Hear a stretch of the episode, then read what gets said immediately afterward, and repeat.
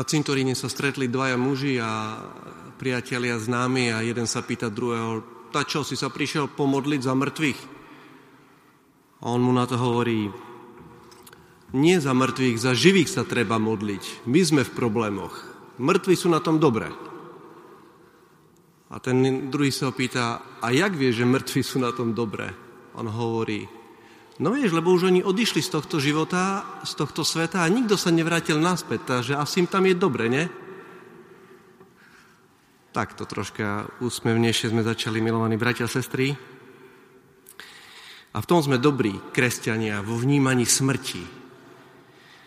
Napriek tomu sa aj bojíme, máme pred ňou rešpekt. Možno, že keď e, ešte deti chodia na cintorín teraz na dušičky, tak e, sa pretekajú, že kto, aké farebné vosky pozbiera. Nič, mu, nič im to nehovorí, kto tam leží v hrobe. Ale čím je človek starší, tým viac si vie predstaviť tých ľudí, ktorí tam ležia. Lebo čas z nich, čas z neho, čas z nej išlo do tej zeme. Môže najprv sú tam naši rodičia, potom to môžu že byť brat alebo sestra, či tragicky zosnulý syn alebo dcera, učiteľ zo školy, kolega, kolegyňa. A množe čím je človek starší, tým aj viacej sa na cintoríne pýta, tak koľko mi ešte zostáva čo tu ešte na tej zemi môžem alebo mám urobiť. Organizácia Spojených národov má jednu takú organizáciu UNESCO a tá organizácia robí zoznam svetového dedictva, svetového kultúrneho dedictva. Sú tam zapísané hrady, zámky, možno nejaké zvyky ľudí, folklórne, niečo umelecké a tak možno, že si môžeme v týchto dňoch uvedomiť, že najväčšie svetové dedictvo je smrť. Je smrť. Každá jedna generácia sa na tom, o tom presvedčí na vlastnej koži. Každý dostane údel z tohto dedictva. Ale my nechceme sypať soľ do rán v týchto chvíľach, chceme si spomenúť na našich drahých, ako hovorí aj názov dnešného, dnešnej spomienky, na verných zosnulých ktorí prežívali tie isté životy ako my, prichádzali do toho istého chrámu ako my, chodili po tých istých uliciach ako my. To isté im spôsobovalo radosť, čo aj nám. Tých istých vecí sa báli, čo aj my. Ale my si spomíname na nich, pretože dobre prežili tento život. Vieme, že smrť prišla na svet Adamovou neposlušnosťou, a my voči nej cítime akýsi odpor. Veľký odpor cítime voči smrti. A myslím, že toto aj tak antropologicky, filozoficky, psychologicky môže byť pre nás takým dôkazom, že k nám nepatrí. My ju nechceme. My sa vspierame. A napriek tomu tá smrť príde, obyčajne skôr, ako čakáme.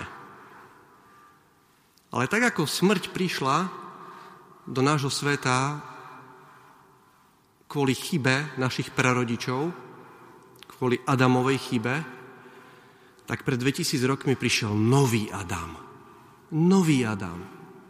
Ježiš Kristus, ktorý nemusel zomrieť, ale urobil to pre nás. Niekto, kto záver dnešného evanielia sám hovorí, že on sám je život. Cesta, pravda život. A tak my sami budeme mať účasť na jeho zmrtvých staní. Pre nás kresťanov je hrob v skutočnosti taká kolíska. Aj počas pohrebov sa modlíme, že tým, čo veria v Teba, Pane, sa život neodníma, iba mení. Kresťan má taký zaujímavý pohľad na smrť. Vie, že život nekončí smrťou, má pred ňou rešpekt, vie, že je nebezpečná, ale tiež už vie, že 2000 rokov je skrotená tak pekne môžeme povedať, že smrť je skrotená. A svätý Pavol sa aj dokonca vysmieva. Kde je tvoj osteň? Svetý František ju dokonca nazýva svojou sestrou, pretože vie, že potom ide do lepšieho. Aj v dnešnom žalme je jedna z možností odpovedať Pán je moje svetlo, moja spása. A druhá odpoveď verím, že uvidím dobrodenia pánové v krajine žijúcich.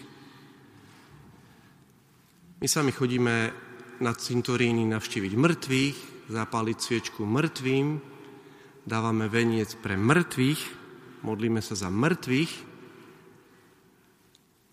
ale keď sú oni v Božom náručí, drahí bratia, sestry, však oni môžu byť viacej živí než my v skutočnosti. Verím, že uvidím dobrodenia pánové v krajine žijúcich. No, že oni nás vnímajú ako takých v agónii, ako mŕtvych. My však vieme, že teda nezomierame taký, aký by sme chceli byť celú väčnosť a preto tie dni, ktoré máme pred nami, nás Matka Církev pozýva, aby sme pomohli tým našim blízkym. Už o týždeň môžeme mať ďalších 7-8 kamarátov v, neba, v nebi, ktorí vďaka našim modlitbám sa dostali na nebeskú hostinu. A veľkoryso, kráľovsky sa nám odvďačia za to. Svetý Ambros pekne napísal, Denne a s radosťou by sme si mali zvykať v istom zmysle zomierať, aby sa takýmto odlučovaním od telesných žiadostí učila naša duša oslobodzovať sa, aby ju nestihol trest smrti. No aký je na to liek? Máme lekára. Zadovážme si liek. Našim liekom je Kristova milosť. A chceme teda aj na záver nášho zamyslenia dneska povedať, že my vieme, že náš život nekončí tu na tejto zemi, ale že má smer. Tak jak rieka, ktorá tečie a príde do mora, ona neprestala existovať, ale nie je súčasťou niečoho väčšieho. Ona tam je v tom mori. Takisto aj ľudský život, človek, ktorý prejde týmto svetom, my, kresťania, veríme, že najobávanejší deň nášho života, deň našej smrti, bude najkrajším dňom nášho života, kedy spočinieme v Božom náručí. Písme svetom v Evangeliu sa nikde nehovorí, že sa máme báť smrti, ale pravidelne na každej druhej strane je napísané, že máme byť pripravení. Pripravení vojsť do nebeskej radosti.